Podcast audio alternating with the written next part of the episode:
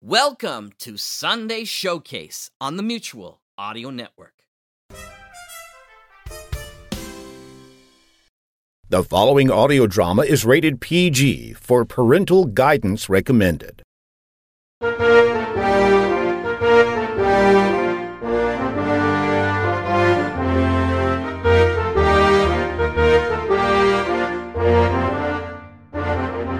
And with that intro music from Sharon B, it could only be Mutual Presents. I'm Jack Ward, and this week we look into the spooky side of the Mutual Audio Network YouTube. As every Tuesday Terror, we release another of the classic tales from the Mutual Broadcasting System. Today it's a double horror feature with Nothing Behind the Door and I Have Been Looking for You. So let's wind those clocks back and get started. Be sure to subscribe to the Mutual YouTube channel for more great old time radio shows, as well as upcoming MadCon videos from our sessions this year.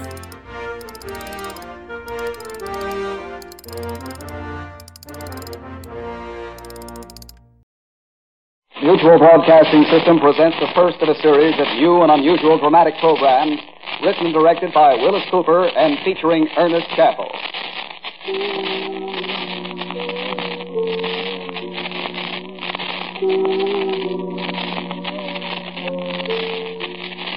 Quiet, please.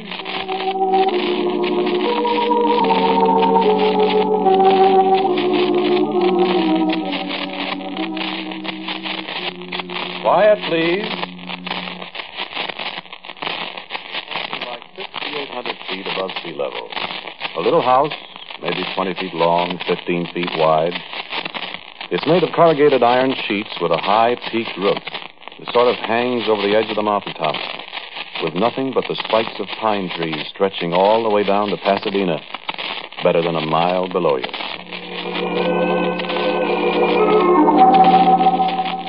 Did You ever get out to California? Well, if you do, go up there sometime and take a look at that little house. But look at it through the fence that surrounds it. That's far enough. You go out Foothill Boulevard toward Pasadena, but you turn off on Angeles Crest Highway at La Canada. Just keep on driving uphill, and you'll get there. Just keep right on going. The top of Mount Wilson is the end of the highway. You ever look through a big telescope? At the sky at night? At the things up there? Things so far away you sprain your brain just trying to imagine how far away they are. With nothing between you and them, billions and billions of miles of nothing. I don't know what it does to you, but brother, I freeze. Listen, do you know there are holes in the sky? No, I mean it. I've seen them. There's a thing in the constellation Andromeda. Uh, no, no, wait a minute. I'm not going to get technical with you. Just listen.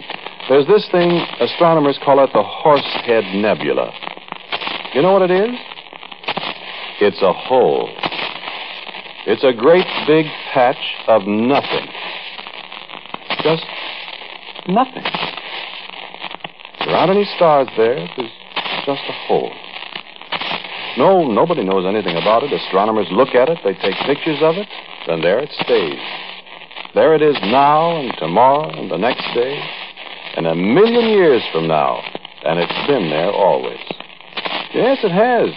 It's so far away that what you see now is the way it looked a billion years ago. Before there was anybody to see it, friends. And there's lots more of those places. So what's all this got to do with a little house up on top Mount Wilson? I'll tell you.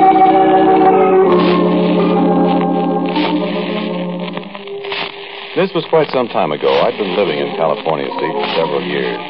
I had a couple of bucks, had a nice little place near Van Nuys. That was before the valley got to be so popular with movie people, radio comics, people like that. And it wasn't bad living alone, waking up in the middle of the night hearing the Southern Pacific lark whistle for a crossing out around Chatsworth, listening to a dog howling way out across the valley, going back to. I don't get back to sleep so easy these days. Well, these people from Cleveland were out there Aldo Minucci and Hugh Grant. We used to be great friends, Aldo and Hugh and I, so nothing would do but they'd come to stay with me. That was all right. I had a Dodge convertible. The boys got quite a kick out of California.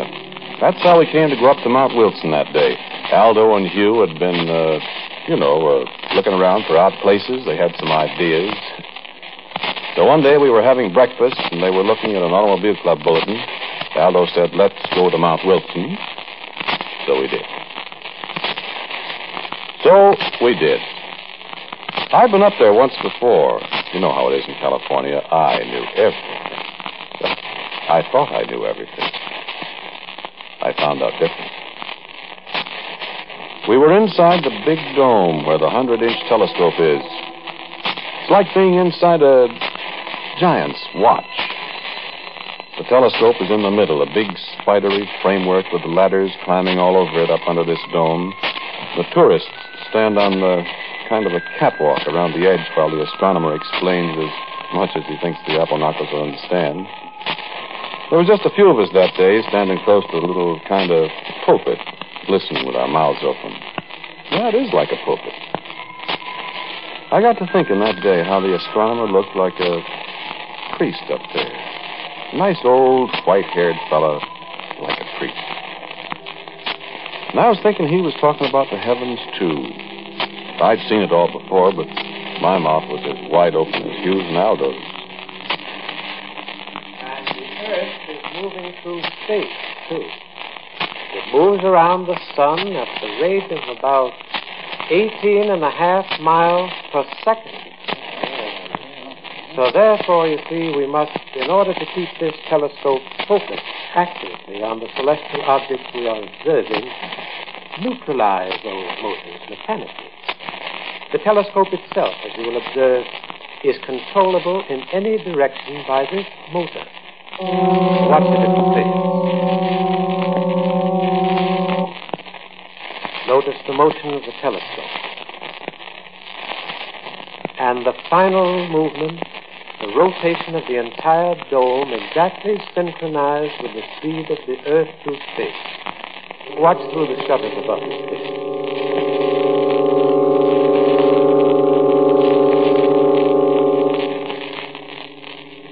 Look at, look at Ross. Yeah, I see. Look outside. We, we ain't moving. The sky's gone by.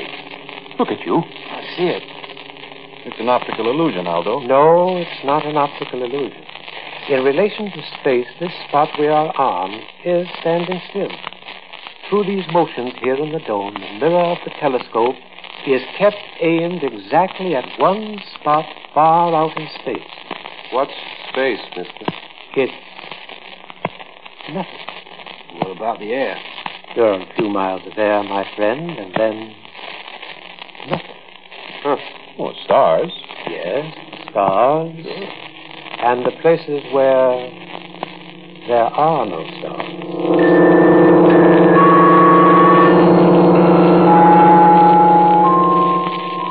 My skin twitched a little when he said that. The places where there are no stars. Did yours? Well, the show was over. We went outside into the sunlight. We walked across the long wooden bridge. There's a deep gully in front of the dome. And down a little path past the thing they call a coelostat. A small dome on legs about a 100 feet high. Thing they study the sun and sunspots and things like that with. It was quiet up there along toward the middle of the afternoon. There was a chill in the air. We were just talking. It's an odd place, and you get kind of impressed. The people impress you. The astronomers.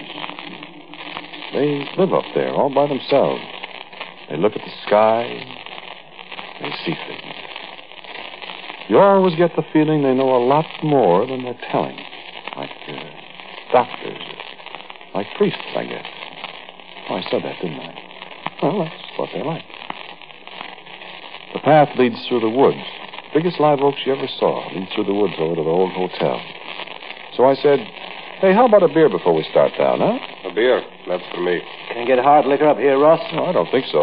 Anyway, I wouldn't want to drink, not with all that mountain road ahead of me. No, sir. Don't take no drink, Ross. I don't want to ride that road with nobody's had a drink of liquor. Maybe you shouldn't have a beer even. Oh, no, wait a minute. Beer won't hurt me. Hey, what's this fence for? Oh, I never noticed that before. That's quite a fence. Have a hard time getting over that. What would you want to get over it for? I don't know. What do you suppose is on the other side where they got this heavy fence? I don't see anything. Except that little house out there on stilts. Yeah, funny looking place. Fence goes right around it. Ain't there a gate? Oh, come on. Let's get a beer. No, I want to look at this, Ross. Probably they got something valuable in there. Sure, scientific instruments or something. This place is all full of that stuff. Hey, look. A sign. Huh? Where? Here. Oh, come on. Oh, wait. What's it say? The public is forbidden to pass beyond this fence under severe penalty. At all? Yeah. What do you suppose they got in that place? Don't know. I don't care. There's a door up at the end of that trestle. Maybe we could get back and get in through that other shed where the trestle starts, huh? What do you want to go in there for? Oh, come on. We got to get going. I'm just curious. You know what I mean. The place might come in handy. Oh, yeah. See? Especially if they keep everybody out like this. Well, the thing must be full of stuff, you, like Ross said, scientific stuff. Yeah, might be, might not be. Hey, here comes that fellow that made the spiel up there. Well, ask him. He'd know. Uh, he won't tell you. Well, we'll find out. Hey, fella. How are you? Hey. Were you talking to me? Yeah. What's in that funny-looking building? Over there? Nothing. Yeah? What's the idea of the fence, then? We don't want people to go in there. I'd sure like to see what's in it. I said there's nothing in there. You sure, mister? Yes, I'm absolutely sure. Uh, could we get a pass to go in there, maybe? No. You saw the sign, didn't you? Yeah, it said something about the penalty of the law. You didn't read it very carefully. You didn't read it. I did. Read it again. Wait. The public forbidden to pass beyond this fence under severe penalty. See? I see what he means. He didn't say anything about the law. Ah, That's right. well then. There are other penalties. Ah. Tough guy, huh? No, not at all. Well, what does it mean, then? I'll give you a little friendly advice. I wouldn't try to find out if I were you. Oh, is that so? Yes. Do you really know what's in there, mister? Yes. What? Nothing. Okay, lads. Let's go get that beer.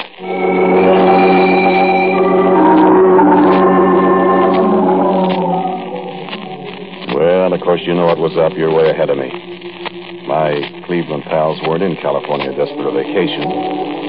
There was a bank I'd had my eye on for a while out in Pacific Palisades.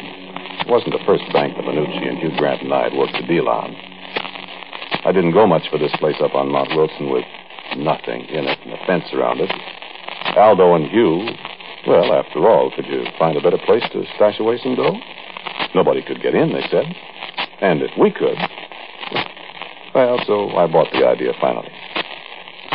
And to make a long story short, we took, I think it was $53,000 out of the bank. 53, 54. Now, what's the difference?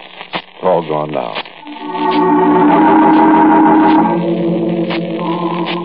It's a long drive from Pacific Palisades over Sunset Boulevard, then up Beverly Glen to the valley, through Van Nuys to Sunland, down past the sanitarium on Foothill Boulevard to where you turn off on the Angeles Crest Highway. The long drive, especially at 1 o'clock in the morning. That was when we pulled out of Pacific Palisades. It was summer. If, uh, after you turn on the mountain road, you're not allowed to smoke. You see, a fire warden might come along, and those guys can tell somebody smoking in the car a half mile off. They throw you in the can for it, forest fires. Well, we didn't want anybody stopping us. It was risky enough anyway, because practically nobody ever drives up there late at night. Or early in the morning, I mean. Well, we didn't meet anybody. All three of us were jittery with no cigarettes. That road. Tough enough in daylight. Boy, in the dark. It was half past four when we got to the top. The hotel was dark. Cabins were dark. What the sky? Was just like Southwood stars. Why, could pretty near reach up and touch it. I remember the old guy in the hundred inch dome. Nothing between us and the stars. And down below, well, if you've ever been up there at night, you know what I mean. Just like looking down at stars. The lights are 17, 18, 19 pounds. Pasadena, Los Angeles, Hollywood, Nuys, San Fernando, Culver City, Santa Monica. It makes my hair stand on end when I think of it. And I haven't seen it for, well, never mind how many years. Well, we stumbled through the. We got off the path three times, nearly fell downhill. And, brother, that'd be a fall. We still couldn't risk a cigarette. It was dark. Hugh Grant was in front, then me, then Aldo. We each had briefcases. Hugh had a pair of those big spring wire cutters that'll go through a steel cable. All of a sudden, he bumped into the fence. Ouch. What's the matter? The fence. where are you? Stand still, will you? Dark. Shut up. Listen for a minute. Hear anything? No. No. See anything? No? Look, What? the dome over there. You see somebody? No. Them two big windows up there. With that big round dome looks like somebody watching us. Sure does. No, cut it out. I'm going to try the fence with a cutter. Want the flashlight? You chump. No. I wish we. What? Yeah, forget it. I just don't like that place. Now get out of the way. Want some help you? Just keep out of the way. Wait. Hear anything? Well, that wire made enough noise to. All right, all right. I'll try another strand. Now see if you can slide under there, one of you. Me. No, can't make it yet. I'll try another. Now look out for your arm there. Now try. Uh, wait till I take off my coat. All right, now, let's see. Oh, how about it? He's through. All right, go ahead. Me? You. All right. Cut another strand, Hugh. Now make it now. Yes, sir. yeah. Where are you, Aldo? Right here. Come on, Joe. Hey, slide the briefcases through first. Coming up. Got him. Got him. Here I come. All set. All set. I'm all set. I'm as all set as I ever will be, I figure. I don't like any part of this place. I don't like the dark. I don't like the stars up above us. I don't like the lights down below. I don't like the silence. I don't like climbing around the top of a mountain with nothing under me but thin air for a mile or more. All I can hear is Hugh and Aldo in front of me, cracking through the weeds, cursing when one of them whacks a shin against a sharp rock. All I can see is two black shapes in front of me. The blacker shape, that's the building, the little house with nothing in it. Aldo and Hugh are panting. 6,800 feet, you know. Your breath is pretty short. It's tough going, especially when you're dragging a briefcase full of money, too. You're scared sweating and tired. And then all of a sudden, we're under the building, alongside one of the struts that hold up the little trestle. Loose me up, Aldo. Aldo boosts him up. He was a little guy. He's spry. A lot sprier than I am up there a mile in the air, and I guess he's not as scared as I am. So I look up, and he's sprawling on the trestle with nine million stars behind him, reaching down to me. Grab my hand, Russ. I scrambled up. I never know how I made it either. There we are, and in a second, Aldo's up there with us. Now, keep quiet a minute and rest. I'm knocked out. Yeah. You hear anything, Hugh? Just the wind. Russ, I. Uh, no, I thought I heard something. Guess it's just the wind. listen. It's the wind. Well, So we stood up. So Hugh walked the rest of the way down the little trestle. We followed him, stumbling over the planks, and there was the door. We rattled the bar on it. It was padlocked. So you took the big cutters and you wrenched away at the bar. We shivered there in the cold, waiting to see if anybody heard us. There wasn't a sound. So you tried again. And the bar fell off. We kept still for another minute. And then. Open the door.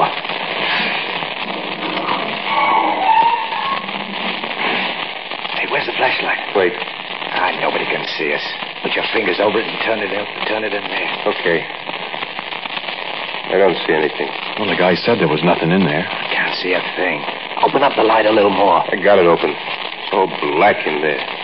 Something the matter with the light. Oh, there ain't. Look. Turn that light off me. Well, look now when I shine it inside. Nothing. Well, there's got to be something in there. Nothing, the man said. Can't even see the floor. Well, I'll find out if there's anything in there. No, don't go in. You can't tell what's liable to be. Well, look out. I'll toss a briefcase in. No, no. Throw the wire cutters in. Oh, where are they? Here. For the love of Mike, look out, will you? Keep still. You'll wake up the dead. Well, nobody heard us, I guess. A shot with luck tonight, no kidding. I'll give you them cutters. Uh, here. Shine the light in there. Sure can't see anything, can you? Throw 'em in. Get out of the doorway. Keep the light in there. Go ahead. Throw 'em against the far wall. All right. Look out. Where'd they go? Tossed them hard enough to bounce. Move the light around. I can't see a thing. I can't either. They ought to be. The light just kind of seems to. Oh, cut it out. There's probably some kind of stuff on the floor. Powdered. Maybe they fell into it. Here, stand to one side, Ross. What are you going to do? I'm going in to look around. You got a gun, Aldo? Just this little 32. All right, come on. Russ, you stay here and watch and listen. I wouldn't go in there, Hugh. Uh, nobody asked you to. I'm going. Come on, Aldo. Now, listen, you. You've got the screaming Mimi's, too. Now, come on with that gun. There's nothing in there. Look, Hugh. Come on, let's get out of here. Oh, shut up. Here. Might as well take the dough, too. We can stick it in there. Go ahead, Aldo, with the light. You go first. All right. Now stand there and keep your ears. Hey, Hugh. Where are you? Can't see him. Listen, Aldo, don't go in there. I got to. Hey, Hugh. Hugh. Where are you? Listen, Aldo. Keep your eyes and ears open now. We'll be right back. Hey, Hugh. You all right? You coming in, Hugh? Hugh. Aldo. What's in there? Hey, Hugh. Okay, Ross. Something's the matter with him. Here I come. Hugh. I'm gonna. Hugh. Hey, Hugh. Aldo. Hey, what's in there, you two? Hugh.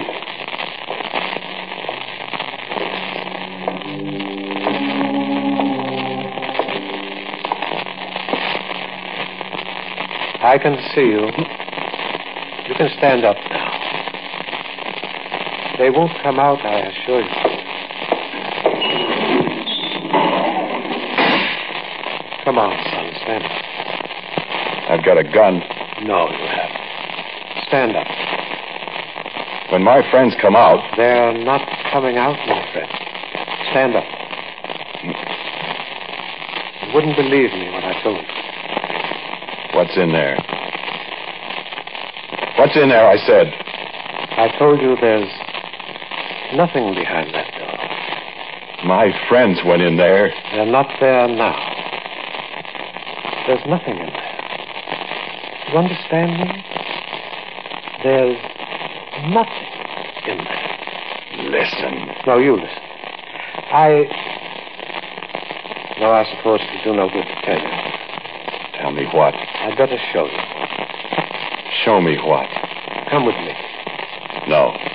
Come with me. I won't. You've got to. Wait. Wait for me.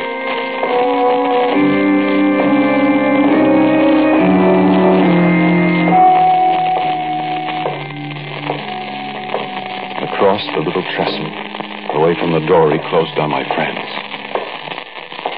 Through another door. Into a long shed in the dark. And I was glad I couldn't see the stars. Out another door at the end of the shed. Down the path past the staff, reaching up into the sky, shining in the starlight, looking like one of those visitors from Mars you heard about on the radio. Across the little wooden bridge with the two eyes of the hundred inch dome staring down at me and a cold wind coming up the other side of the mountain. Up the ramp into the dome itself.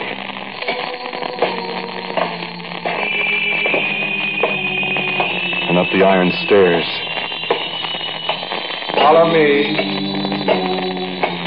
A little yellow light at the head of the stairs, and then out on the catwalk in the dark with the floor 40 feet below us. Up another ladder. My legs are getting tired. Up.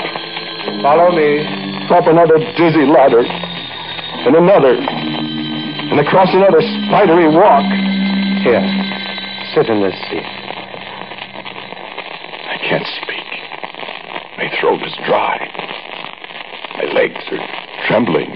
I'm icy cold in that great dome. How far above the floor, I can't tell you. Sit still. You won't fall. What did. What Sit did. still, I said. You'll have to be sure. Wait. Magnetic declination.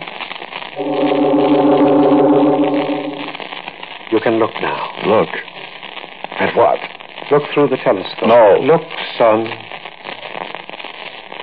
What do you see? Stars. Millions of stars. Wait.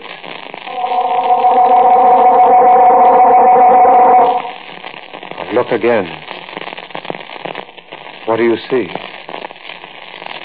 Nothing. Nothing. What?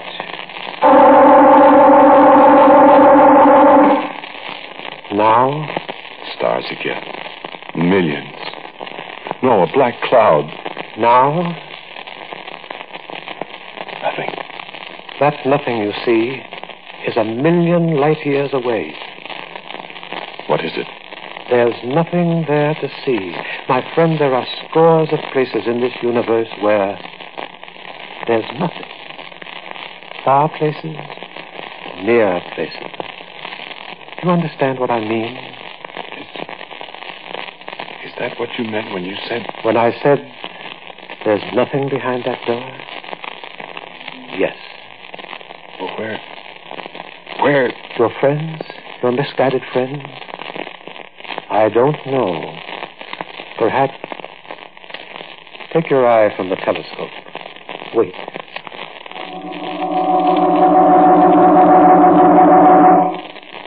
Look now, if you dare. Well, what? Look.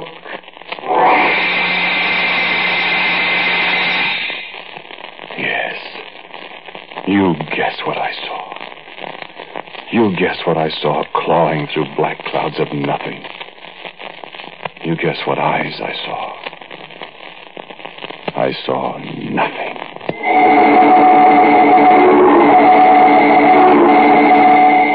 Yes, the little house is still there on Mount Wilson. You can go look at it if you want to. But don't go too close. Maybe somebody will tell you it's just a place where they store equipment. Maybe. Why do they keep the door locked then? Well, just one other thing. Don't you go around opening doors you don't know anything about.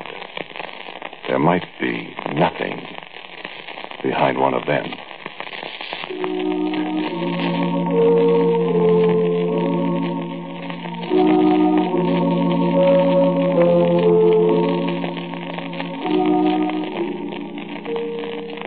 You've just heard Quiet Please, which is written and directed by Willis Cooper. The man who talked to you is Ernest Chappell.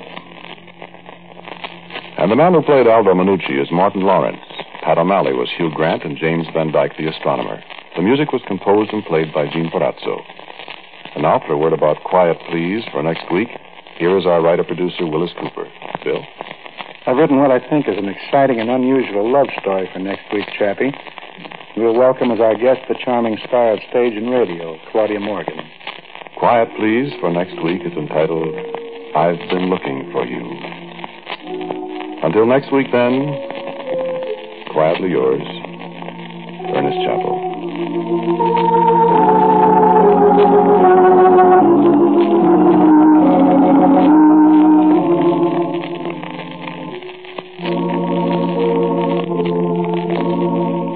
This is the Mutual Broadcasting System.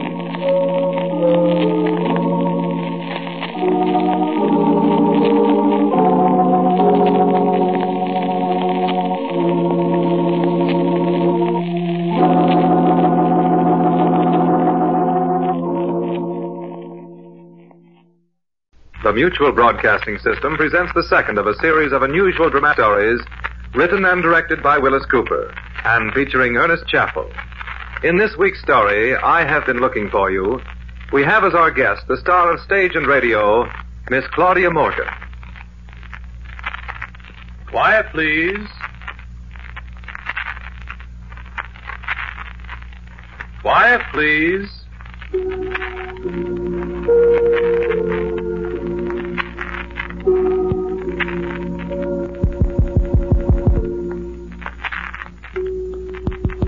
Story is entitled I Have Been Looking for You.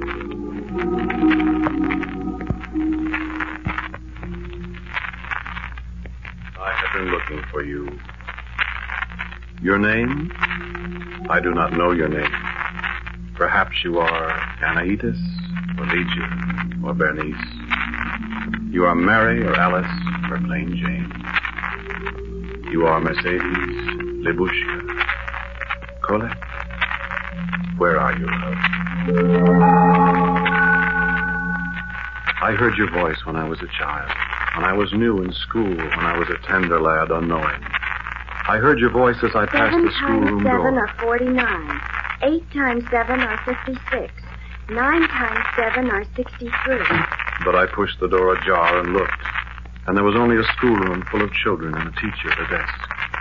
The cadence of your childish voice hung in the sunny air in the schoolroom, but I couldn't find you.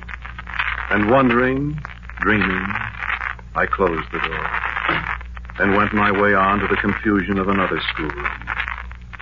But your voice was with me, and I have not forgotten. Many times I heard your voice, love, as I grew older. There were other girls in my boyhood, sweet, clean-limbed girls I remember now through the years. Helen with the yellow curls. Gladys, the tomboy on a bicycle. Paula in the library. Kate, Dorothy, and Jenny, and crippled Margaret. Then my playmates taunted me because I had no girl of my own. But I smiled a secret smile as I turned away and walked homeward along the elm shadowed, the flower sweet streets at night. For always you were somewhere. And I knew I should find you one day, somewhere. How many years have passed this love? How many summers, how many yesterdays, how many heartbeats? But I knew that I should find you. I saw you at a distance sometimes, a gay red bathing suit on a beach, a fluttering tartan scarf on the winter hillsides against the snow. But when I ran to greet you and call you mine, you were gone. You had vanished. A day came when I was a young man and went away to make my fortune. My heart ached as the little station grew smaller in the rapid distance, for I knew I saw you there waving farewell. Was it to me? And I thought frantically of leaping from the train and returning. But a cloud of dust swirled up behind the train, and when it was gone, you had vanished. There was another glimpse of you, I thought, as the train roared through another little town, and a gay crowd on the station platform waved and called. And I knew then. I knew that wherever I should go, you would be always. And tears came to my eyes, as I thought perhaps I should never see your face, but always follow you. and never meet. Yes, I was young for love. But I loved you then as I loved you that first day Seven times seven. and as I love you now that I have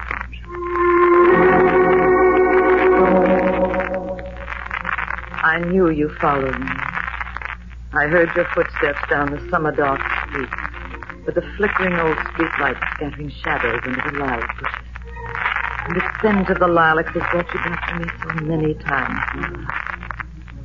Why have I never seen your face? Or have I? Tell me. I love you. I've seen your shadow pass my window. I've heard the distant echo of your voice. And you were always near. My dreams have seen you, but you evade my seeking eyes. Do you remember a wide white beach on a summer day? And the high white clouds, and you were alone, and I was alone? I remember. I remember. I conjured you up out of the sound of the waves in the sand, and the rhythm of the surf of the beating of my heart. And the sound of the wind in the dunes was your far off laughter that I heard. And I ran along the beach searching for you. For your presence was strong in my heart. And I cried out. I was heartsick. Then I was afraid. I swam far out into the remorseless waves. I became weary and hopeless for you. And the waves fought me, and they bore me down. Then I dreamed there were strong arms about me. And I opened my eyes to the sun and breathed again. And the salt on my lips I thought was not the salt of the sea, but the sting of a fading kiss. But you were gone. Then I knew my life was yours. And I was very happy for a little while. And very sad. Where did you go, love? I dreamed of you in the sea. I dreamed that you were struggling, and I dreamed that I swam out to you and took you in my arms and brought you to the shore, and I kissed you. But there was darkness somewhere, darkness that hid your face from me. And when I awoke, I too felt the salt of your lips on mine. Was I never to see you, never to hold you in my arms in life? I sought to forget you. You must forgive me that. I thought that my mind was sick, that I dreamed in my waking hours. But which was the dream, and which reality? And how could I escape the vision of you? Always I was haunted, tortured by the thought that you were near me, around the corner, waiting perhaps with a smile of welcome when I should find you. Do you remember?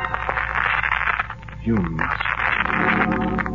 I remember. When did you walk down an avenue in the snow? The lights were golden from the windows and the bells chimed softly in the twilight. The streets were filled with cheerful people hurrying happily in the white darkness. And I was alone until you hastened past me, a dim shape in the swirling snowflakes. And I followed you until you disappeared in the storm.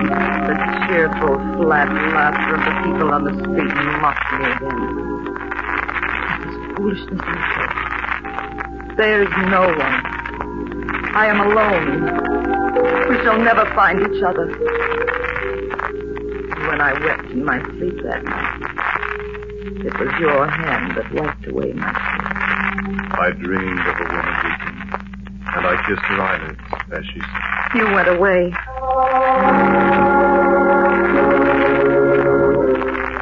We were new to the war that Christmas season, and even as the reluctant bells rang in a new year, I went away. I remember the gloomy, cold station. I remember the unhappy sergeant shepherding two dozen motley civilians away from the lights of the city to the drafty cars that were to take us somewhere. There were a few to see us off that New Year's Eve. A policeman who watched us silently as we straggled across the platform. And an old man who offered us his bottle and mumbled of his days at the wars of Siboney and San Juan and the girl he left behind him. And a group of belated commuters turning away from us to study the blackboard. the train arriving. And as they closed the doors of the coaches, a fat woman, pounding on the window, mouthing frantic goodbyes to a little man who turned away from. When our train began to move from the station, a glimpse of a woman standing alone under a dusty electric light on the platform. And then I knew, as I remembered once before, that I could never wholly go away from you, that we belonged to each other, though I might never see your face.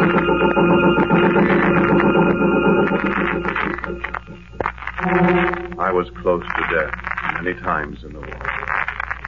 At Kasserine Pass, when John Sutherland and I were alone one night with Rommel's armor on the other side of the hill, we were to watch. And at last we knew they were coming, and one of us was to stay while the other went back in the darkness with a message. I was afraid to stay. But I argued with John in the petty pride of my terror, saying I would stay while he should go back to what might mean safety. But he was tired, he said, and I was not. And he would stay. And so I went. Then 20 steps away from him, I heard the 88. It smashed him into nothing. I spoke to him and told him to stay. And I was wounded afterward. And that night I lay in the hospital tent and something happened. I knew I should die. I had no voice to call.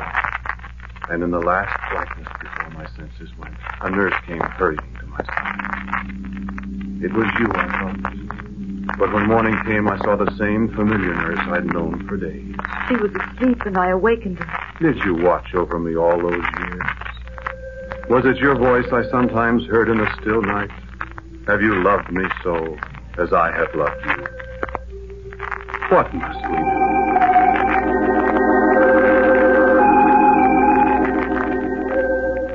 I have been looking for you for so long, but such a time went by. Such a long, weary time since I came home. Where were you, love? There was one moment. I was standing on the deck when our transport came up the bay. I was looking for you. There were hundreds of boats around us, boats with great painted signs welcoming some of us home. There was none for me. But I hoped that perhaps among all those who had come to meet their men in the harbor there might be. We were past the Statue of Liberty, nosing over to the North River where we were to dock. And the ferry boat from Jersey cut across our bows. I merely glanced at it, and I saw you. That was a happy homecoming.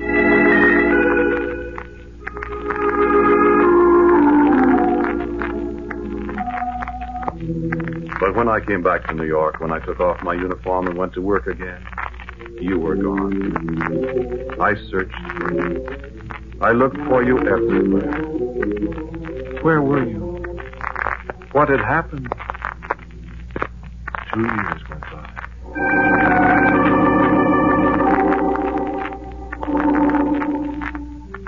I saw you, love. They said in the hospital that I would never get well. I heard the doctors talking. And at night, sometimes I talked to you. But I knew you didn't hear me. The cord was broken. I couldn't reach you. I saw you many times.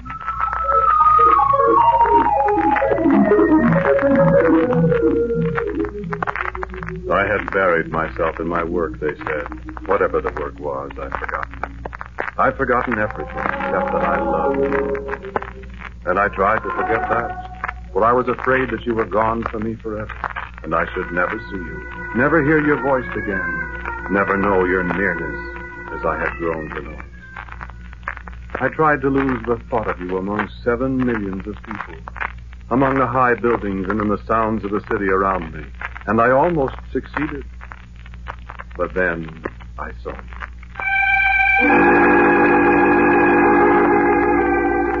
Do you remember where I saw you? In the very center of the town, surrounded by men and women of a hundred races. In the midst of a babel of sound, in the midst of hysterical, never ending motion, in colors and darkness and flashing, searing lights. It was a summer evening, hot and humid.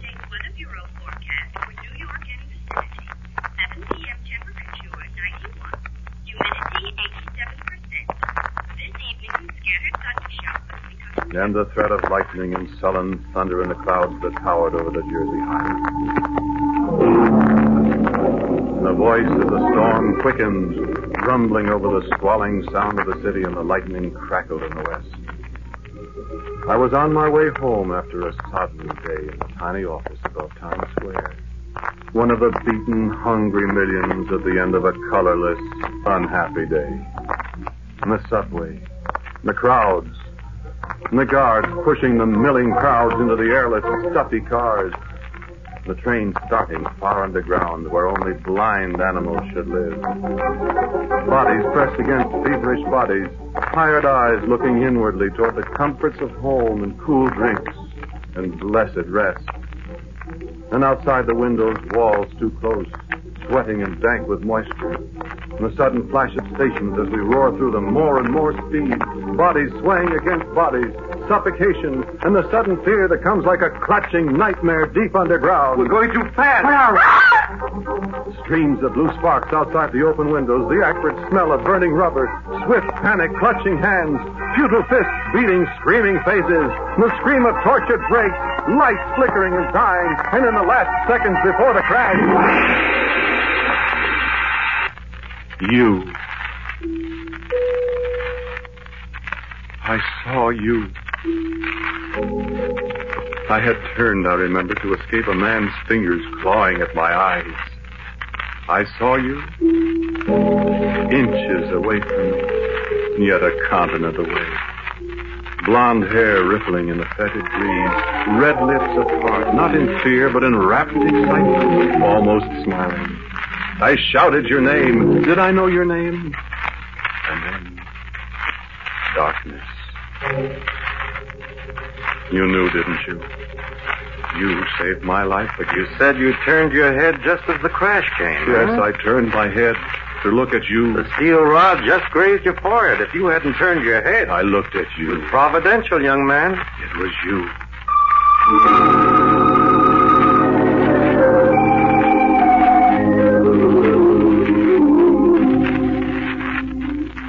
Knew you were there, among all those scores of frightened, screaming men and women. I knew you were there.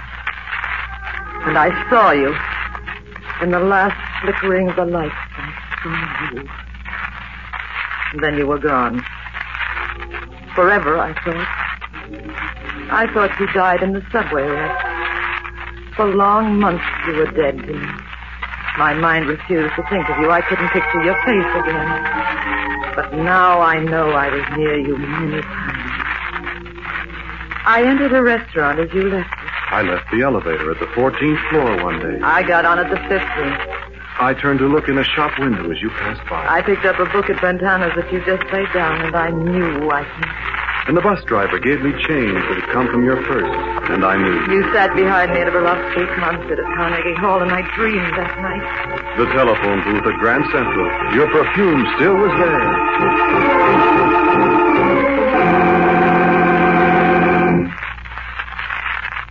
All those long months, years.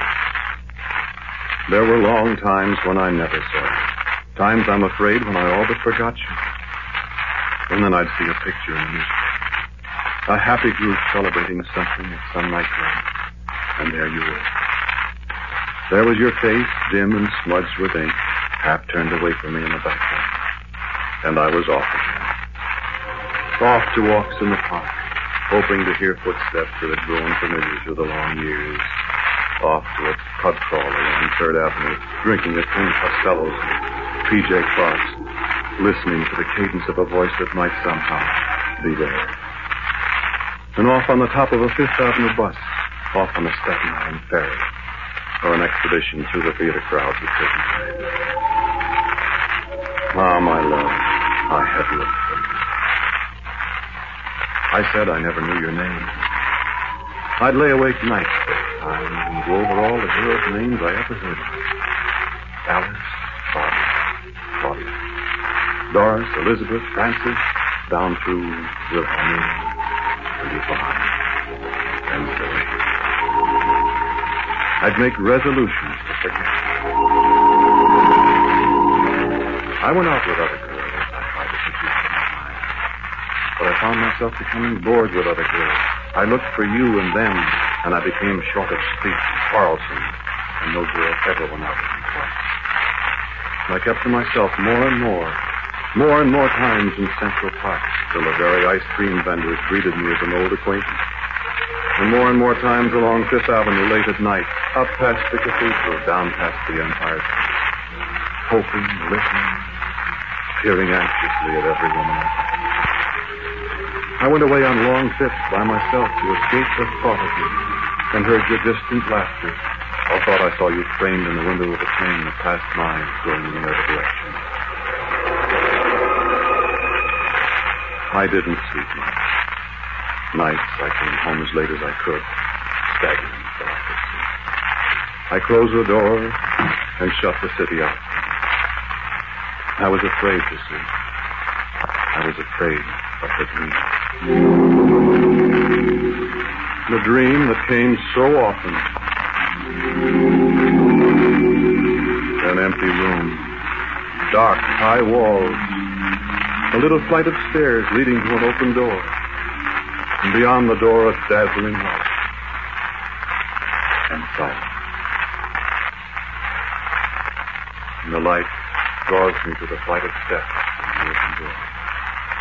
My voice echoes in the silence of the gloomy room. Where are you, love?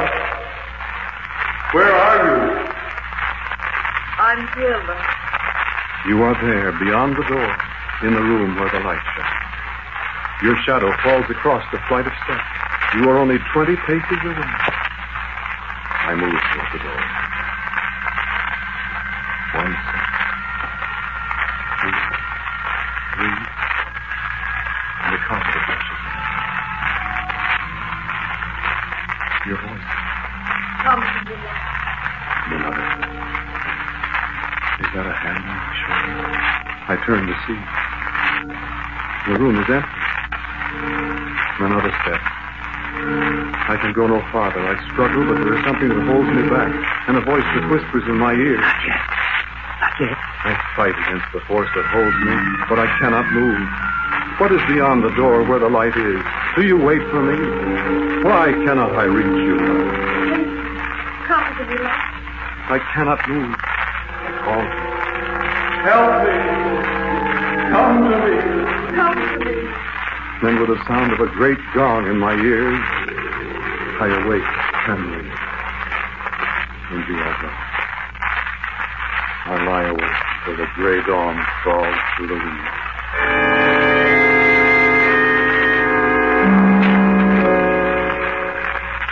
The dream came to me last night. A great bright room.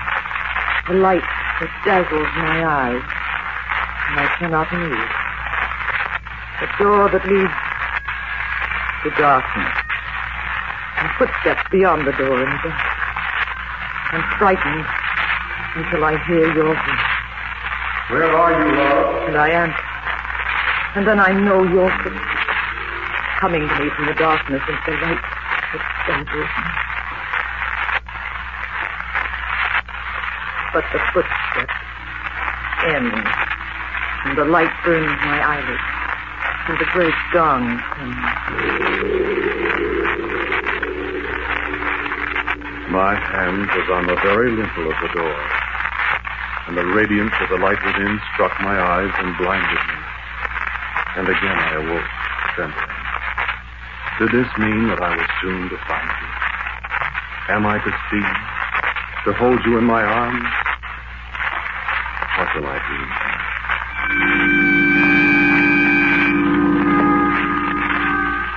I slept a little, and the dream did not return. It was raining when I awoke, a quiet summer's rain, and the light in the street was the color of the light in the room beyond the door. Is that a sign? Is this the day?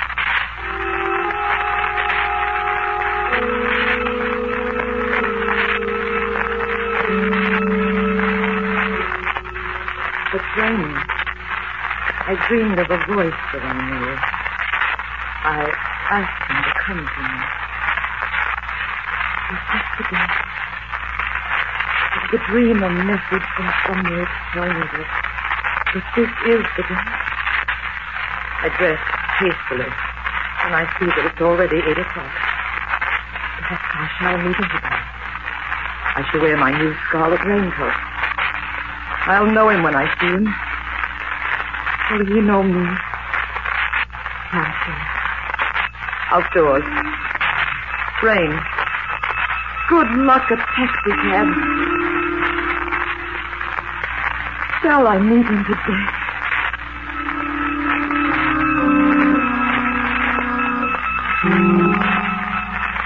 Who says the rain is dismal? This is the day. I know this is the day. I shall walk to the office. Who knows, I may meet her on the way. I smile at strangers as I stroll through the pelting rain down Madison Avenue. Here is a young couple, lovers. I, too, am a lover. And today I shall meet my beloved. And then the fulfillment of all my dreams from the time my childhood, so very long ago. I step down from the curb. 68th Street. Traffic is stopped before the upraised hand of the policeman in the middle of the street. I smile at them. And I do not see the taxicab leaning around the corner against the lights, the driver frantically tugging at his wheel, very slowly it seems to me, and the cab coming straight at me. And as I looked up, the cruel wheels half a foot from me, you.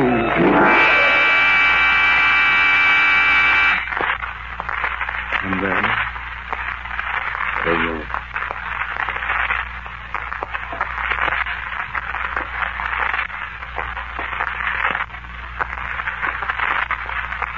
The dark room with the little stairs and the door and the dazzling light beyond. Nothing holds me back now. I go forward to the door and the light welcomes me.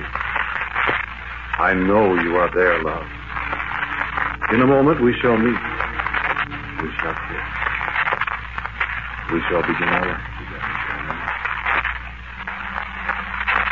Shall we not?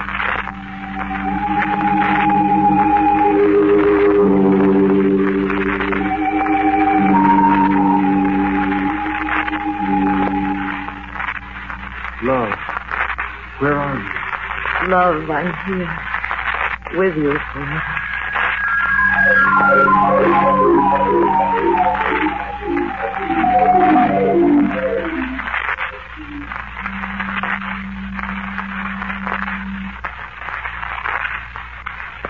Yes, indeed. Right through here. Now, mind the little stairs. Through the door. Yes, it is bright in here, but have to be able to see very well in here. This is the one. The man that was killed by the taxi cab. No. There's no identification at all. But this one? This was the woman, the passenger in the cab.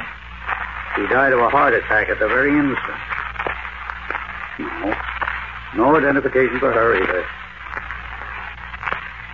Yes, it is strange. Both of them smiling as if they were the happiest people in the world.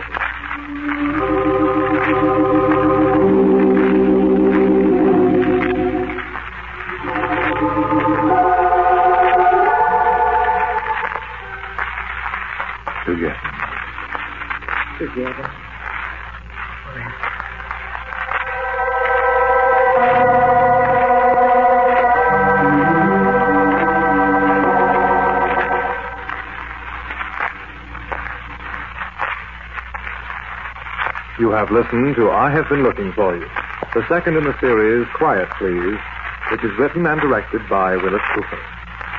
Ernest Chappell was the man who talked to you, and our guest, Claudia Morgan, was the woman. Thank you, Claudia, for being with us. Others in the cast were Peggy Stanley, G. Swayne Gordon, and Martin Wolfson. The music was composed and played by Gene Perazzo. And now for a word about next week's Quiet Please story. Here is our writer-director, Willis Cooper. Bill? For next week, I've written you a fantastic story, which I hope may give you to think as well as entertain you. Its title is We Were Here First. So, until next week at this time, quietly yours, Ernest Chappell.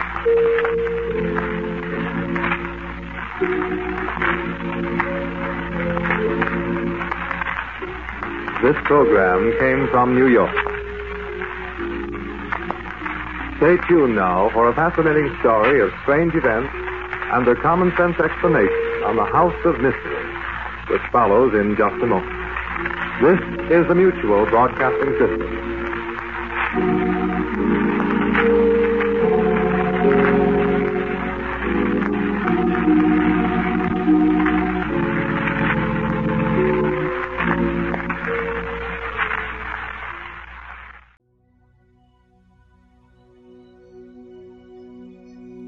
Many things that we can all do that may help stop the spread of the coronavirus. But one thing we can all do is to have a plan in case you do get sick. First, consult with your healthcare provider for more information about monitoring your health for symptoms suggestive of COVID 19. Second, stay in touch with others by phone or email. You may need to ask for help from friends, family, neighbors, community health workers, or more if you become sick. And finally, determine who can care for you if your caregiver gets sick. For more information, go to cdc.gov and be well, everyone. The Mutual Audio Network. Listening and imagining together.